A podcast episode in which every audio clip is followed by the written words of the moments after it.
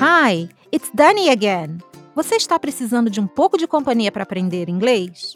Junte-se a mim e ao Rafa e descubra o nome de algumas bebidas especiais. Cheers! Olha, Rafa, chegou o pacote que a minha amiga mandou dos Estados Unidos. Opa, é de comer? Quase. Na verdade, ela me mandou uns livros de culinária que eu tava querendo há muito tempo. Pô, maneiro, hein? Posso dar uma olhada? Claro!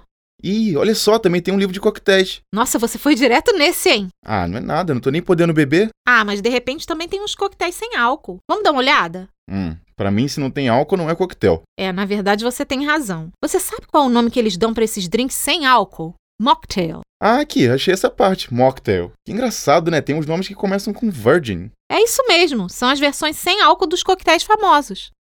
Margarita. Virgin Margarita. Manhattan. Virgin Manhattan. Bloody Mary. Virgin Mary. Nossa, mas forçaram um pouco aí com esse Virgin Mary, né? Forçaram mesmo.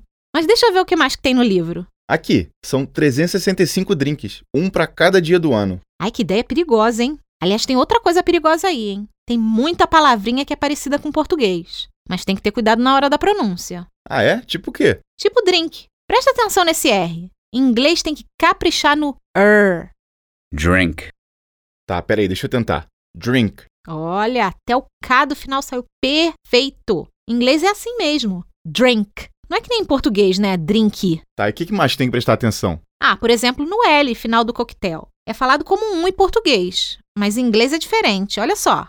cocktail, Ah, e você percebeu? Esse K também é pronunciado como K de drink. Isso eu vi, mas o K até é tranquilo, né? O L que é um pouco mais difícil de falar. Ah, mas o segredo aí é repetição. Você vai falando, falando, e uma hora fica tão automático que você nem percebe mais. Hum, se for continuar difícil assim, vou precisar de uma dose antes. Calma. Olha só, a próxima palavra é mais fácil. Presta atenção.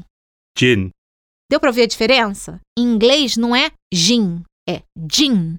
Ó, sabe que na verdade eu nem sou muito fã de coquetel, mas gin tônico até que curto. Ah, é? Você não curte coquetel? E o que, que você gosta então? Ah, meu negócio é mais cerveja mesmo. Cerveja ou chopp? Os dois, mas eu prefiro um pouco mais o chopp. Aqui, como é que fala chopp em inglês? Ah, e tem uma diferença entre o inglês britânico e o norte-americano. draft beer, draft beer, Mas quase não tem diferença. É, não tem mesmo, mas cuidado. A pronúncia é parecida, mas a ortografia é bem diferente.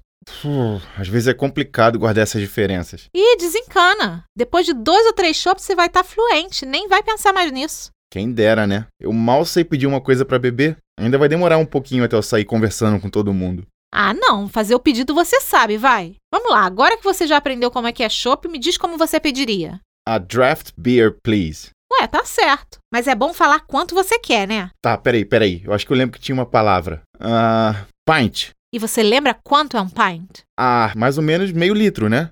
Exatamente. Mais ou menos. No Reino Unido é um pouco mais e nos Estados Unidos é um pouco menos. Putz, mas até nisso eles têm diferença.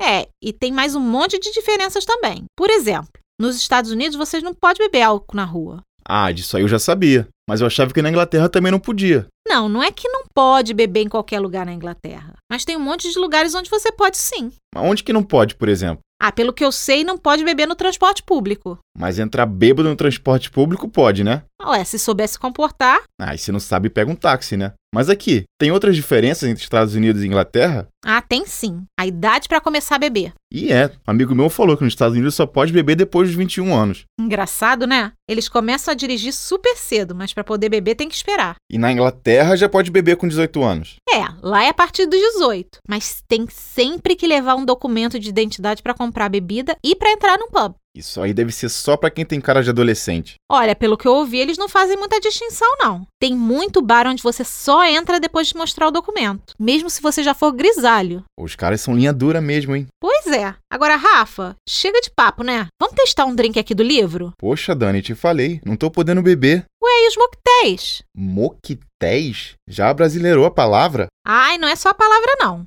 Olha aqui esse cherry bomb. Que tal a gente trocar essas cerejas e fazer um acerola bomb?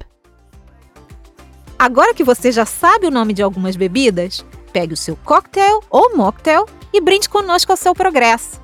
Lembre-se de que tem mais por vir. Gostou desse episódio ou quer dar algumas sugestões para os próximos? Escreva para audio@babel.com. See you next time!